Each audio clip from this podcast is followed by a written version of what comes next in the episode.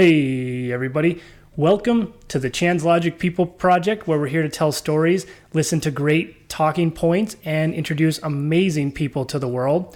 I've got Doug Holt on with me today. He's not only handsome, but he's also classy and inspirational. So tell everybody a little bit about yourself, Doug. well, after that introduction, I don't know what to say. Um, well, first of all, thanks for having me on. I appreciate it, man. Uh, really excited, as I told you before. Um, a little bit about myself. Well, I have had an interesting journey in the sense that I started off in the internet world back in the, the late 90s to kind of date myself, but then also went through the, the fitness field. So, what that looked like was um, I was studying kinesiology and everything in college, got picked up by an internet company, and was shuttled into the internet boom during uh, right before the bubble burst. And so it was really exciting times for me. And during that time, I picked up uh, a lot of education along the way. And the reason that's relevant to why we're talking today is because, you know, I also had this part of me that just threw on a, quit my job, threw on a backpack, and traveled through Asia.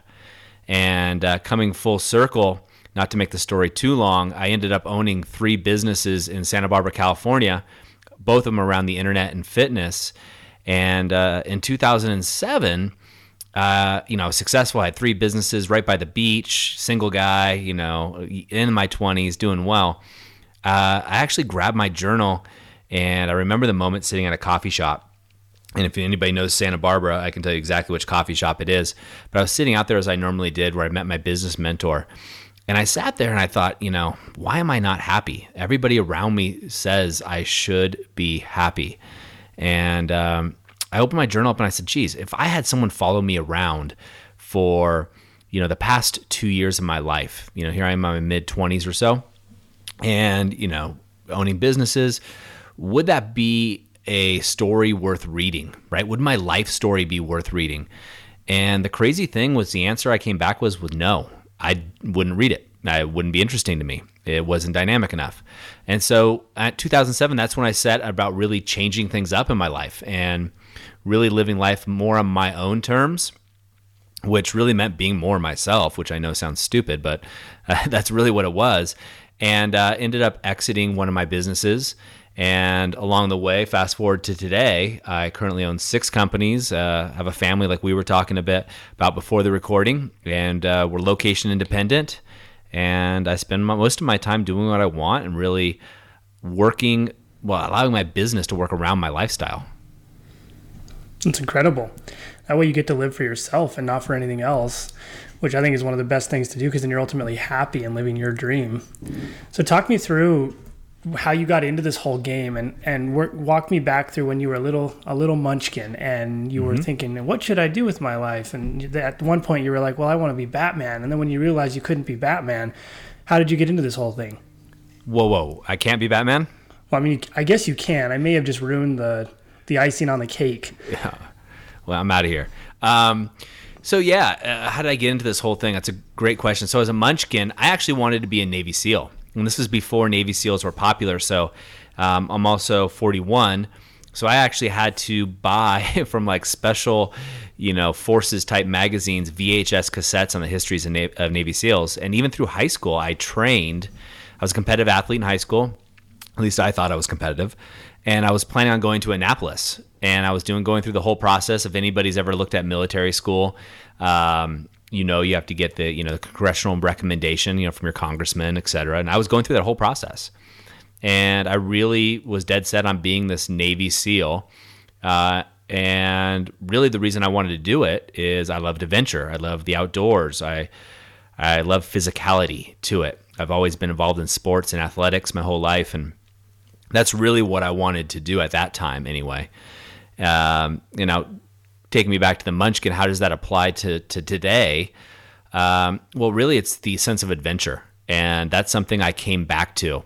Is that sense of adventure, and I lost it along the way, which it sounds so weird saying it now, but no one's asked me this question before, Chandler. So um, I kind of lost that sense of adventure and kind of got into that routine even though i started super young i've always had businesses. Even as a kid i was selling i grew up in orange county which is you know no more suburbia. You can't get more suburbia than that. But yet i used our backyard to grow vegetables and fruit so i could sell it door to door so i get candy and other things. I've always been entrepreneurial. And uh, during that journey, I lost myself trying to be corporate, trying to be the business guy, um, and really act older than I really was. Uh, that makes sense. And it's all that journey of life. You start off and you're like, this is where I want to be. And then we pivot shift, and we didn't realize the pivot shift was going to lead us in a direction that we didn't want to go. And then we realized that a little bit down the road. And we pivot shift again. And then finally, we figure out where we want to be, at least at that point in time. So, walk me through what is what was the point in time in the moment when you decided that maybe I don't want to go the route of the SEALs, and or what happened to shift you into what you did next? Okay, well, um, this could be a long story because I've had a lot of shifts. You know, even earlier than that, I wanted to be a farmer. So, from farmer to Navy SEAL to I like that. Um, you know, when I when I dec- the reason I decided not to be a Navy SEAL is I had a lot of military families that were very close to me, and um, a lot of them in all ranks. So, and very fortunate to have grown up with a family. They were kind of like a, an extended family of mine. You know, the kid, my brothers are seven and 10 years older than me, and their kids were the same age as my brothers. So they grew up. Um, and the dad in there was a colonel. And so, you know, he had some experience under his belt. And when I would tell people that this is what I wanted to do, they set out on a quest to show me some more reality to it. And I think as I got older, you know, I don't know necessarily wiser, but as testosterone and intelligence came closer together, I realized, you know what? I don't really want to be shot. Like this whole idea of the Navy SEAL thing is great, but I kind of lost track of that people might shoot at me. And so I, I, went from that pivot and I actually changed my major from college twice. I went from computer science to environmental studies. If that gives you any idea of the extremes I live in. Um, so that's where my next step was. I like that. So that's like the gas pedal's either all the way down or not pressed at all. Uh, pressed in a different direction. I'm either going left hard or I'm banking right. I like that. Always on point 100% of the time. And it is interesting when you think about the aspect of, especially today, the kids who want to be a Navy SEAL because there's so much sex appeal associated with it. When you realize that, hey, wait a second, people are, are going to shoot back at me and I could potentially die and I could lose friends and on a lot of these real things that happen. Think a lot of people don't realize and recognize or understand that until they're actually in the in the shit experiencing it. Oh yeah. So I met uh, through this process, and I mentioned I had all these people around me who loved me, um, and I was and I was literally going through. I had the grades. I could do the tests. Like I was training. I was running. I had the running with the Navy SEAL soundtrack, but in my headphones. I played soccer at a, a pretty high level. So I was doing all the all the the things to do to qualify even in high school, let alone get into Annapolis. And I would meet Navy SEALs, and the underlying story when I got to know these men was the same thing. One is they were very proud of their service, um, as they should be. Two is every single one of them was an alcoholic, like hardcore alcoholic. The second thing is every single one of them encouraged me not to do it. And they all, not all of them, but many of them offered said, "Hey, come into my house and take all my shit, take all my memorabilia, take everything away because my wife wants it out." You know, it's usually it was like the third wife type thing. They had been haunted by so many demons of the things that they saw, buddies that they saw get killed, and you know they didn't have. I don't want to say they had regrets, you know, but I look back at this. Right, I'm a teenager at this point, and it really struck me that I started seeing some underlying characteristics of these guys. Amazing men, by the way. Um, so I don't want to undermine anything about them, but they all had so many demons that was very hard for them to control. And i got that. I picked up on that at a, at a, very young age of kind of like whoa there's some there's some warning signs here. And if this is you know obviously it's not everybody that goes into the military or special forces or seals. Just happens to be this this train or slew of people that I was put in front of and I had communication with, uh, whether that was deliberate or or not. I would run into these guys, and it was it, it was a little bit there was some red flags coming up. I don't think kids can especially as young as they get recruited, often can understand or fathom the implications of what could happen or the mindset you have to be in or the maturity required for these kind of things. And I think you did, you hit the nail on the head just by learning and understanding the people who are doing it. And they're super real with it. They'll show you this is what it's like, this is what could happen, this is why you shouldn't do it. They'll be the first ones to tell you you shouldn't do it because they know what it's like. They know how many people fail. They know how many people get basically grinded out of the system, and then the ones who stick around are the ones who are ultimately the most the most successful. But you always have that residual amount of pain and tragedy left with you. Yeah, I mean, you think about it. I mean, we could stay on this Navy SEAL topic forever, and I could talk about the history. I, I, I studied it, man. I was in, and, um, and I kind of am in that way in so many areas of my life.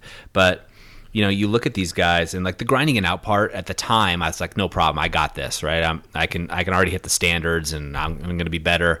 In retrospect, now that I'm older, I'm like, oh, would I have really made that the mental toughness? Who knows?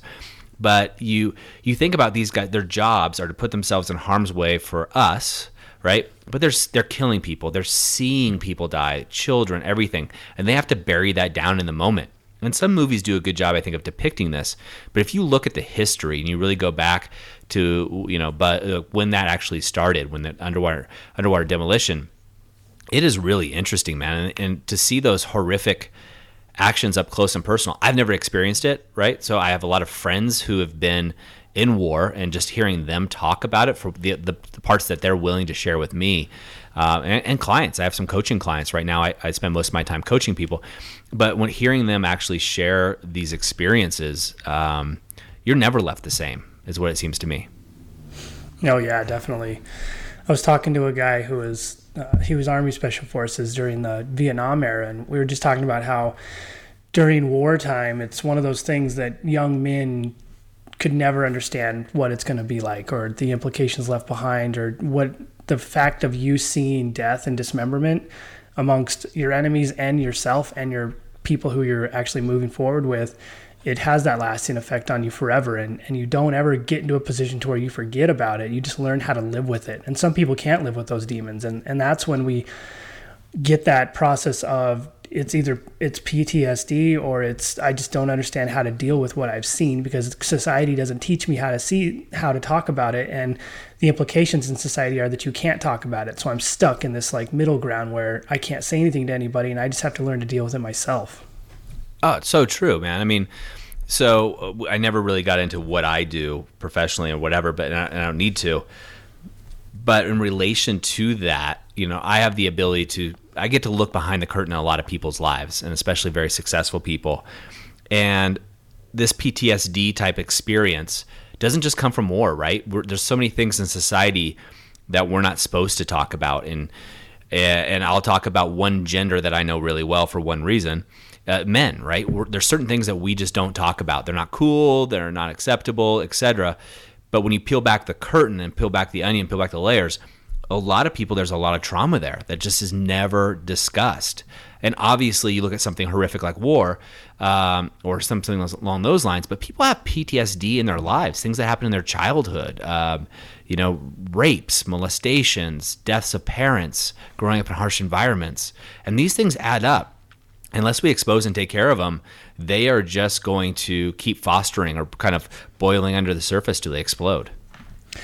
That's totally true. You're you go through life and you especially talking about males, if you have traumatic experiences, you're not supposed to bring that up for whatever reason because you think it'll embarrass you or it'll put you in a weird position or you don't understand how to talk about it or society dictates that we don't talk about those things and you carry that on forever. And the experiences you have as a child definitely dictate the way you become as an adult and the way you learn to interact with people and the way you learn to interact with yourself and whether or not you're happy and whether or not you understand why you're not happy. So i think those are those are really big things. And it's not just the military like you're saying. It's it's amongst everybody in the experiences that we learn how to deal with or we don't learn how to deal with. The idea of just taking everything swallowing it up deep inside and never letting it out is the one that ultimately makes you explode.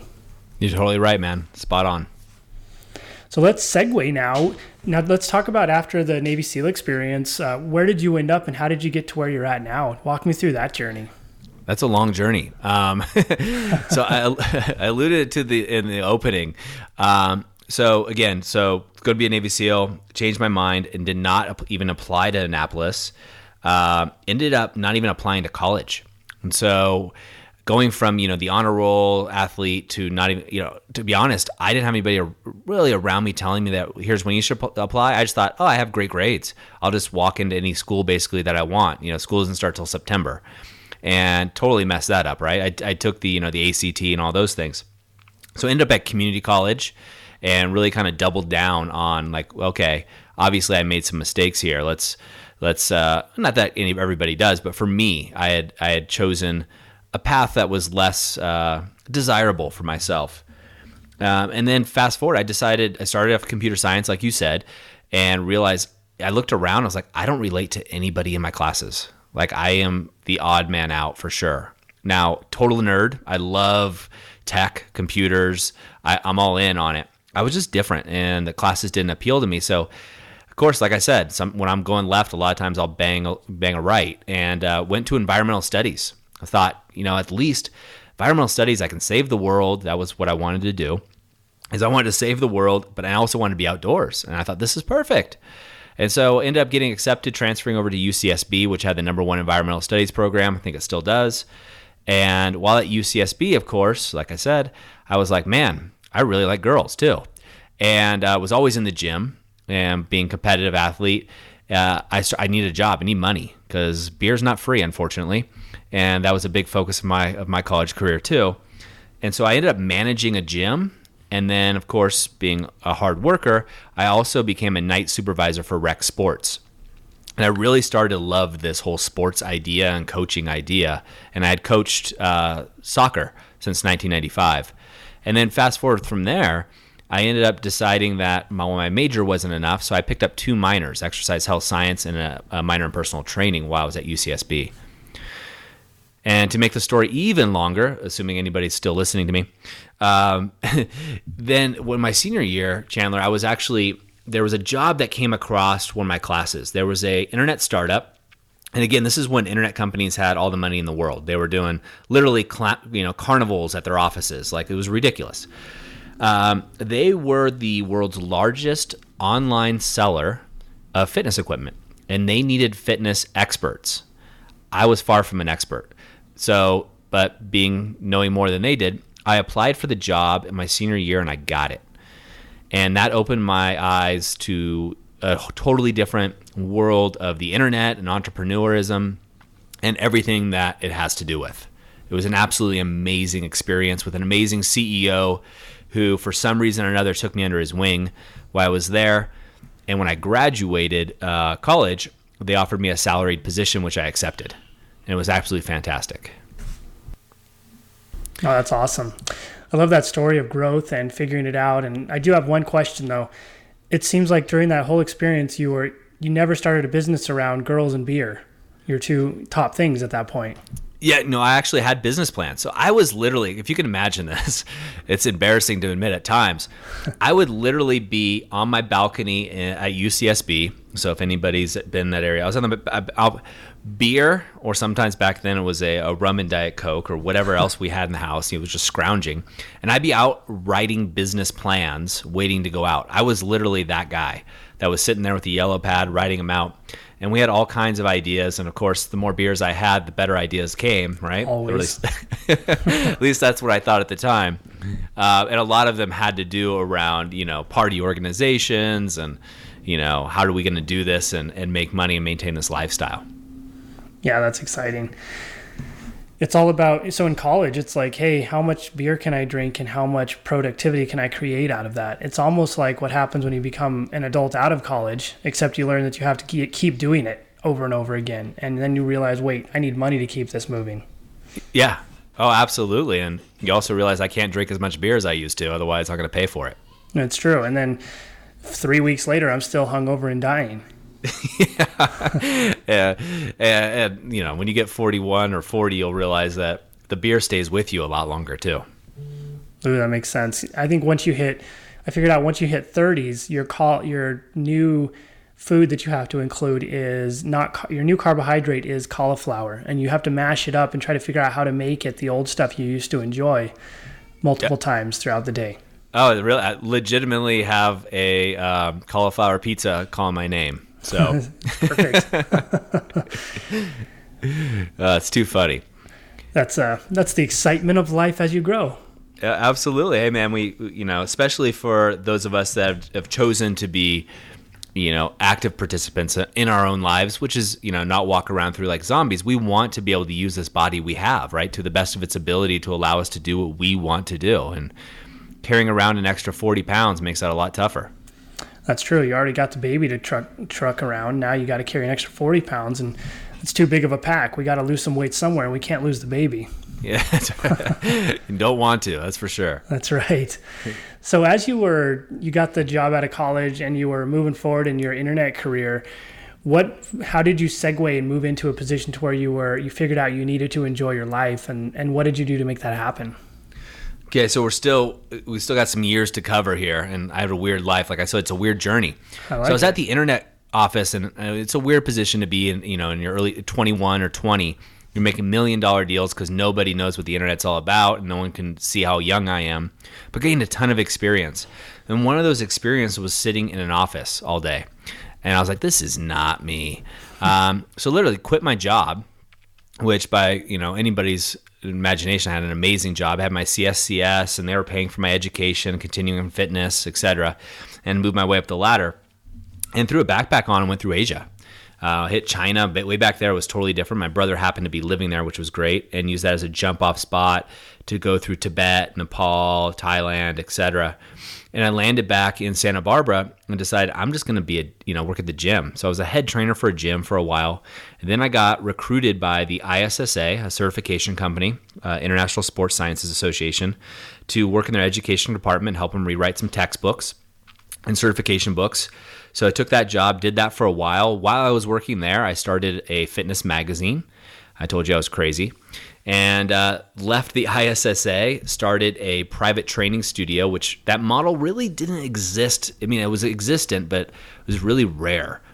Um, so while I was starting that training studio, I started a website called Fitness Professional Online. It still exists today. The only my goal there was just to give a free resource for the fitness industry because I loved it. And um, I ran the magazine, ran the studio, and I still consulted for ISSA because they were like, hey, we still want you here, so we'll still pay you and you can work remotely. So I was running those four jobs at once, and I did that for many, many years. That's always fun.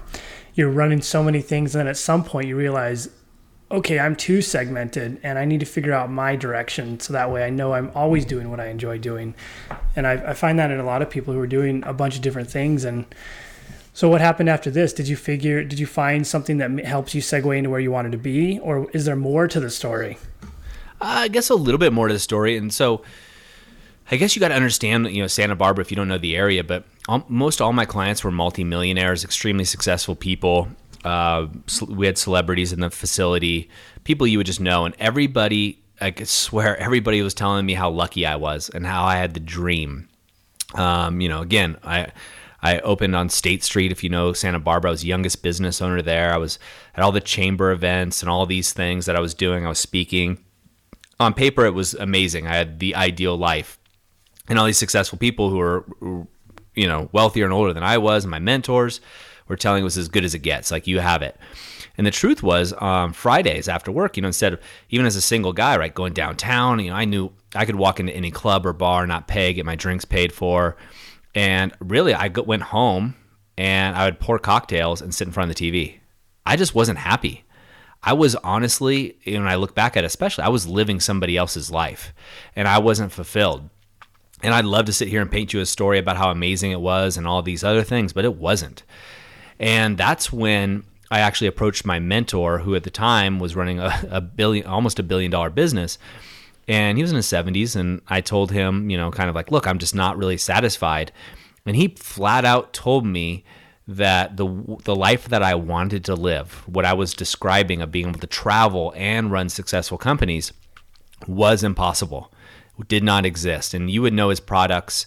Um, if I mentioned some of them to you, you would know some of the companies he owned was really, really well known. And that really deflated me. And so that brought me forward to 2007, which was sitting at this cafe um, in Santa Barbara by myself, and, and not in a bad way. I was actually in you know to- total normal mood.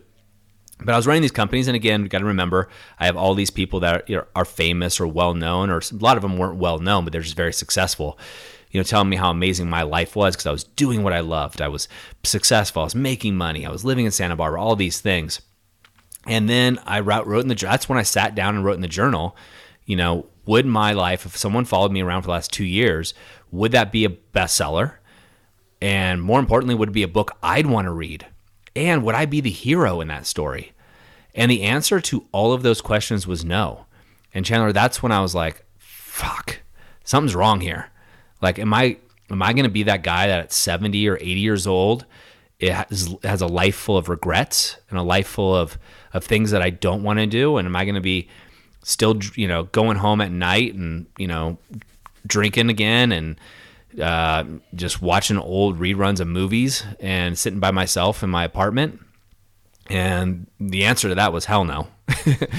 so that's when I made a change. I like that, and that's a process of growth. It's figuring, doing something, and then continuing to do it. Talking to people who say you can't do what you want to do, pulling back a little and being like, "Well, shit, now what am I going to do with myself?"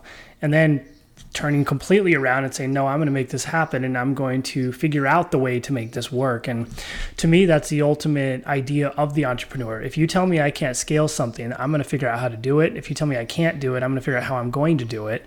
And I'm going to make sure that I manufacture this entire thing around what I, the way I want to live and the way I want to function and the way I want to live my life versus trying to create something you're a slave to. And, and the idea of, moving around and travel and doing all these things 10 years ago was like, oh, you can't do that. That'll never happen. But now it's you can run something off of your computer. You can get on meetings with people if you need to on the internet, and you can live and travel wherever you want while you do it. Absolutely. Yeah. I mean, back then it was somewhat of a crazy idea, right? When I was looking into this and people were telling me, no, you can't do it. I was looking around for a role model. Like I would have paid top dollar to find somebody, and I had no problem investing in coaches and mentors. I it just I couldn't find it, and so there was I'd be lying if I said a part of me didn't think, "Am I crazy?" But there was something inside me that I just can't explain um, at a cellular level that was just like there is more, and I just I got to figure out how to get it, and if I have to figure it out myself, then that's what I got to do. Can you imagine the advertisement 10 years ago? Live the life you want, make money through the internet. People would have been like, oh, you're a quack, you're crazy. now you can't avoid it, right? yeah. Now it's everywhere. Yeah. Well, I mean, it's it's it's it's nuts. Is and I kind of laugh at it when you see it all over the internet and Facebook ads or or whatever, and then you look behind the curtain and you, you know, I, I actually coach one of these people. It it's not exactly what it seems to be. Like they haven't actually run a successful company. Their success, their company is how to make money on the internet. That's always how it works. It's and my favorite is seeing the advertisement. Learn how this five minute meeting helped us make a million dollar consulting agency. yeah. Like, yeah, I mean, it is the, the worst. The the funniest part about this is the two professions I've chosen that I really like are coaching and our internet marketing. Could you imagine two other? I can't think of two other industries that are filled with so many shams and and fakes and and BS. Oh, it's crazy. the The motto and the concept I can't remember who said this was marketers ruin everything. And it's ultimately true because they mm-hmm. eventually they're like, hey, wait, I don't even have to be a marketer. I can just tell people I made money, and they'll want to learn how I made money, so I can make money off them. Yeah, yeah, it's it, it really is sad, and the, the, the I truly believe that it's less than 10% of the people that are like that, you know, that are really out there. Uh, unfortunately, they tend to beat the loudest drum, right? The fitness industry is the same thing, right? You and I both come from the fitness industry and have a background there. You know, when you look at it, most all in my experience, most people that are in the fitness industry have a great heart and they're in it for the right reasons. But there are that 10% of just total douchebags. And those people are the ones that you see out there all the time. They're the ones that are in front of the media for one reason or another. And they don't know, you know, their bicep from their leg. Yeah, they're just really good at marketing themselves. And you're just like, oh my gosh and when people follow that you realize that this this whole fraud and this shadow thing actually works people believe this kind of stuff and so for myself i have to get out of the mindset of that doesn't that's terrible it'll never work but then you see it working so then you have to put yourself in a position to where you kind of understand how to make it work yourself but in an ethical way and for those 10% it kind of pushes their unethical tactics out of the way which Yeah, is man. exciting. Yeah, yeah. It, I think I don't even think they're necessarily good at marketing. I think, uh, in my experience, I think they're really good at being loud. right? true. They're that they're the loud guy at the party, or the loud guy in school, or just the obnoxious asshole, frankly. And for some reason or another, our society is attracted to that. It is kind of that I'm gonna the Kardashians, right? Like that's it's that lifestyle of let me look at so and so, and it drives me friggin' nuts uh, to see and to hear that. And you see it so much. I've stepped a little bit outside of the day to day of the fitness world, right? And I don't own a gym anymore. And so it doesn't bother me as much seeing people in a local market, but you know, you see this person online on gosh, could be Facebook, Instagram, link whatever social media channel you choose to go to. And I would encourage everybody, anybody listening to this, is check out their background, check out their recommendations, and figure out what they've really done. It's one thing to look good, it's a totally different thing to help somebody else feel or look good. Oh yeah, some of the best athletes I've ever seen in all sports are the worst coaches I've ever seen, and oh, it's, Oh, yeah. it's a whole different mentality teaching people things, and it's almost a person who didn't understand anything at the beginning, had no athletic ability, and learned this whole thing and struggled themselves. That ends up being the best teacher because they understand the progressions, the concepts, the ideas, and the systems and the strategies that they had to learn and create to get this. Then they can remember and replicate that to other people. You're so true. So you look at the fitness industry. This is something that probably most people don't know is I would guess, and I'm totally making this number up, but 70% of fitness gym owners you met you ask were once chubby kids. And then I would bet uh, even a higher number of agency owners who run good agencies ran a brick and mortar business and had to figure out how to market themselves and then they transitioned to running an agency because they knew the system. And same thing with life coaches. Life coaches had a had a, had a crap ton of problems and they figured it a way out if they're good. Oh yeah, that's totally true. And I can tell you from experience, the way I learned all this stuff was opening my brick and mortar business and struggling through it and learning and fixing things and modifying and then creating systems around what I learned. But if I just started an agency when I was 21, I wouldn't have known anything, and I would just been like, "Hey, look, guys, I know how to do stuff." Yeah. Oh, and it's amazing. I get hit up all the time. I'm sure you do too, by people like agency owners. They're like, "Hey, how do you do this? This? I'm just starting my own agency," and you're like, "Oh man, do you got? It's like anything. You have to get your feet wet, and I'm totally cool with that. But you have to make the mistakes. And and somebody else so, so eloquently said the difference between a master and someone just starting is the master already knows how to get out of the mistakes. The person just starting doesn't even know exist. Exactly. You, the master is the one who can say, "Hey, you're gonna fail at all 27 of these different points, and here's how I got myself out of it when I did fail, and here's what made sense and how it worked." And and that's huge. And that's when you're ultimately at the level where you can mentor people. And you're gonna screw this up, so let me help you before you do it. Totally, man. I mean, I had a guy right before we got on this, uh, and I sent you a message. I had a guy on LinkedIn shoot off to me, and I, I think he was a success architect. Was his job? t- was his you know LinkedIn headline? That's fancy. yeah, and he could be great. I don't know. We're, we're going. Well, I'm sure he'll reply to me, but um, his his reply to me was, "How are you such a great great business coach?" And I- he, I, am I'm using that context of the of the of the tonality, of course. yeah. And. I just replied simply, I've, you know, well, first, I don't consider myself a business coach. Let's just be straight there. Second is if if I'm good at it, it's only because I've made every mistake at least once and probably two to three times. That's it. Exactly. It's it's crazy. It's how do you know what you're doing and how did you become successful? Well, because I failed smartly. and smart failing is when you go and you fail, but then you're like, okay, well, let me change a couple things. Then you fail again, and then you change two things. Then you fail again, and you finally succeed. And you're like, hey, this is what I did. This is my process, and this is how I failed smartly. What would you say is your biggest failure in, in business? I'd say my biggest failure, especially in the beginning, was being naive and not understanding that how much it took and how much knowledge and how many things I had to be organized and have organized to make work. It took me a long time to understand that I needed to open up a Google Drive and have a Google Doc and folder for literally every single thing I do in my entire life and to systematize all the things I do so I can replicate them. Uh, before I started doing that, before I really got good at that, I was scattered and I, I couldn't remember things. I couldn't replicate things. It was hard training people to do things. And So I think that was one of the biggest things for me. The biggest learning experience, especially in the beginning, was you being organized is more important than anything you'll ever do because it's going to be your scalability. It's going to be how you're going to make that stuff work in the future, and it's going to be how you repeat that and train staff. Awesome, man. And then uh, I think anybody listening to that that owns a business that just pause there, go back and listen to what you just said and do it. Right? I mean, exactly. It's amazing. So, what was your what was your turning point? My turning point, I think, one of the most probably one of the best things that I did was I found Steph, who's uh, been in partnership with me with everything we've ever done. Even if she thinks it's stupid, she still does it and she's really organized. So I kind of paid attention and I watch what people do and I look at what their strengths are and kind of try to understand how I could do that. And so I, I watched and I figured out like, hey, she's really organized. Anything we talk about, she has written down or she has notes about it or she's already got it somewhat stabilized.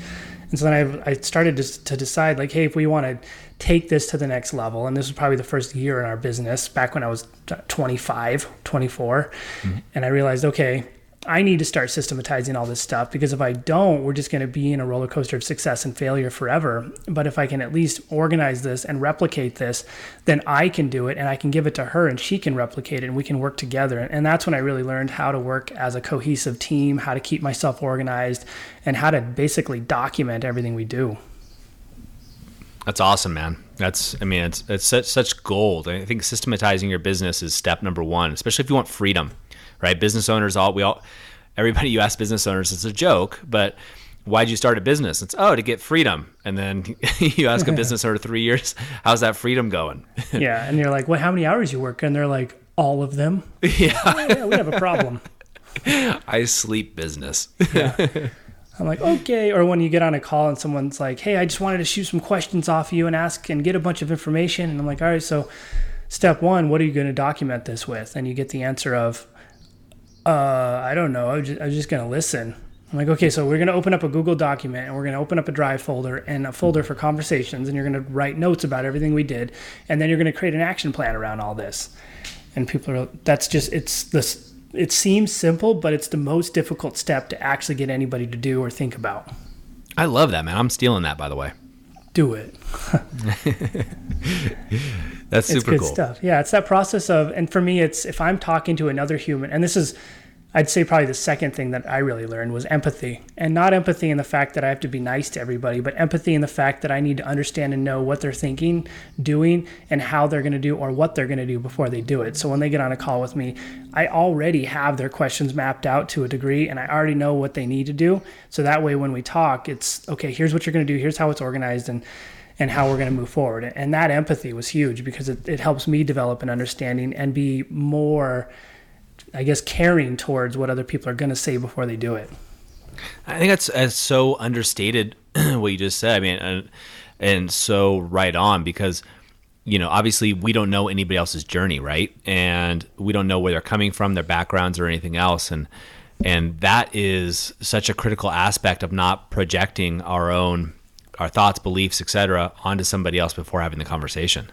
Yeah, it's huge because we have our perceived ideas and there are perceptions, but the perceptions of others are they could be a significantly different perception. They could alter everything we could ever imagine. And some people get angry when they get different perceptions. But for me, it's, hey, I already, I already thought about the way you're going to think about these things. And I'm already emotionally constructed to where I can articulate a great response and have a good conversation with you and ultimately really help you. That's awesome. Have you ever do you have you ever studied coaching? I have not. I went to so my college experience was biology and biochemistry, and I took a lot of the, the I guess the psychologically oriented courses. But for me, it was just always paying attention to people mm-hmm. and understanding the way people are going to react, and then being patient. Patience was huge. A lot of people don't have that patience, and they don't care. But if you can really develop that patience and you listen and pay attention, it's it's all about watching what people do so what are you mm-hmm. going to do? And, and then watching what you do and how you do it. Because the way the things people say are a lot different than the things people do. Yeah. EQ versus IQ, right? Yeah, that's huge. And you look at the top people, uh, there's all the big talking heads out there. You can listen to them all day, but if you just watch their structure and their process, you learn a ton from them. Oh, there's no doubt about it. Yeah. I always scream from the top of the of my lungs that people should have mentors and you can have informal mentors, right? You can have people that you study and watch remotely now in the day of the internet. It's a, you can, like you said, you can watch and see what people are doing and see how they're behaving or performing and get so much from it, good and bad. Absolutely. And it's a process of growth for yourself as well. It's helped me continue to be a really patient person and an understanding person. And then I grow because I start to think about how people think and what they're going to do and how they react. And it puts you in a position to where you know what they're going to do before they do it. And it's, it's not as easy as it sounds, but and it takes a lot of patience and a lot of understanding and a lot of thinking and know, the ability to step back and pull yourself out of a situation and being mindful of what's going on.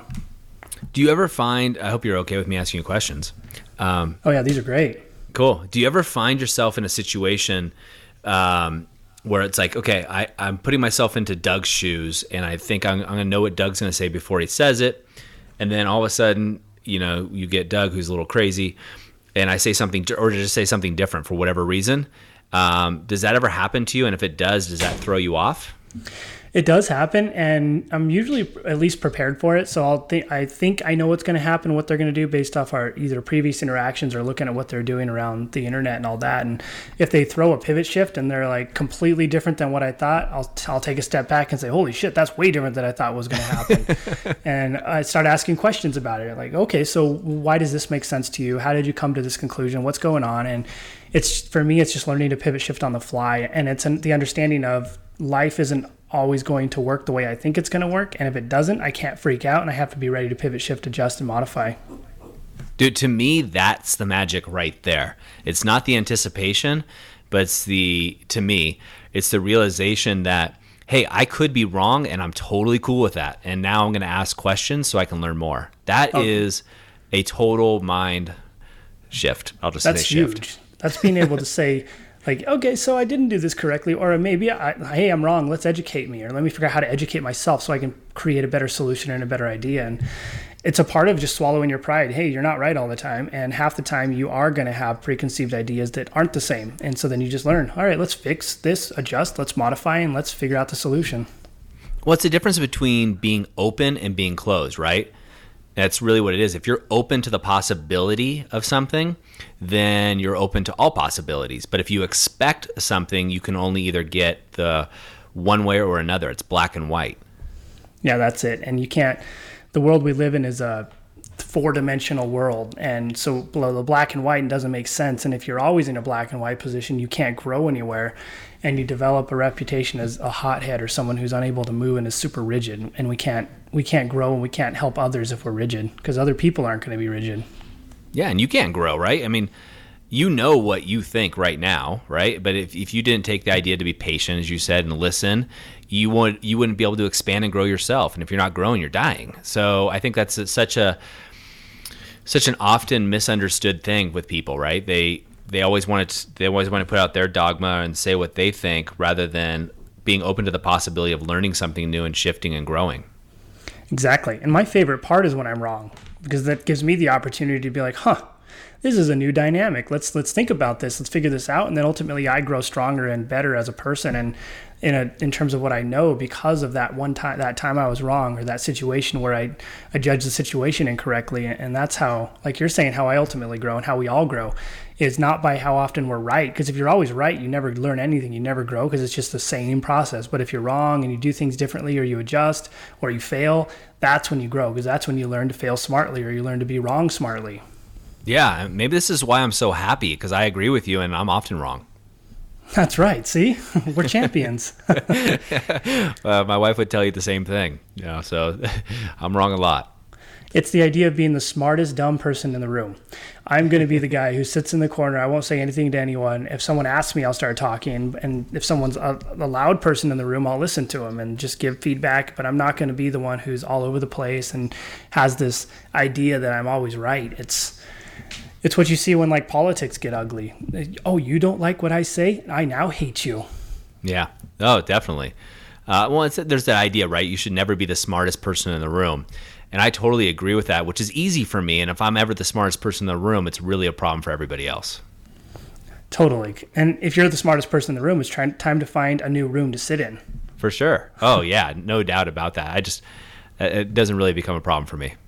Yeah, and that's the key. And it's being open minded. It doesn't matter where where you're at, what you're doing. It's hey, I'm here. I'm here to help. I'm here to learn, and I'm here to grow, and that's it. And if I'm wrong, that's cool. If I'm right, that's cool. We're probably gonna have a little mixture of both, but because of that, we're all gonna be better off in the long run. Yeah. Well, so I'm, I'm gonna keep asking you questions because I'm fascinated. Um, so for someone like yourself, I mean, you're obviously ambitious. Look at this. I mean, you're you're doing you're doing a show, you're hosting it, you're you're inviting conversations that matter, which is amazing. Who are the people that you look up to and follow? You know, there's really in my life, there's one person I look back who really had a, a big impact, and it was my grandfather. He was this guy, and I always talk about creating this culture of caring around everybody and everything you do, and making sure that everybody sees you as the one who's smiling, positive, happy, and ready to help, commit to make a change. And, and that's how he was. We were kids, and he was the guy in the community who would walk walk around with a smile. Nobody could say no to him because he was so just genuinely happy and positive all the time. He never had anything bad to say about anybody. And still to this day, there's scholarships and memorials after him. And he was the one person who could walk into a room, everybody would talk to him and have a good time. He would have something great to say. And even if someone didn't agree with him, they would still have a cordial conversation because of how happy and how much he gave back to people. And looking back at that, it's something. And if that was, if I could talk to someone again, it would be him. And he's passed away at this point. But it's that idea that if I can put myself in a position like him to where I'm creating that culture of caring amongst everybody I interacting with and trying to create that positive change and solution and work to make everybody's life better, including my own, then I'm always going to put myself into a position to where everybody, at least genuinely to a level, thinks that I'm here for a good reason. Man, I don't think you're trying to do it. I think you're doing it.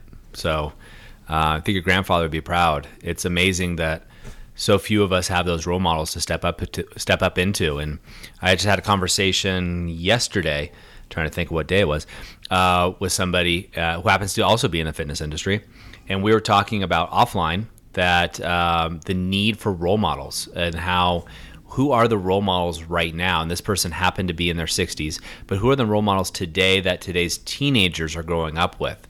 and um, he shared with me that he's trying to start an event for teenagers and you know to really just give back and he was saying when you ask most teenagers and teenage boys was what he was talking about or teenage men uh, most of them don't have an answer that's true they, it's interesting because they grow up with the celebritification if that's mm-hmm. a word of society. It is now. And that's what that yeah, it's true. Get on Snapchat, you can see celebritification. but they grow up with just seeing that kind of stuff out there, but they're not really sure who they're supposed to follow, what they're supposed to do, who they're supposed to look up to because there's no one that's I get they have to be celebrated to a point and they have to understand those people and they have to feel connected to those people and so I definitely don't think there's enough people to connect to for teenagers because they have to feel like they they fit in together and they make sense together. And we don't have that outside the celebrity zone. It, it's really interesting. Well, this is a good, you know, this is a spotlight for you to step into, man. Yeah, that's right. I'm going to go do some talks, talk to some kids. there you go. The you got them.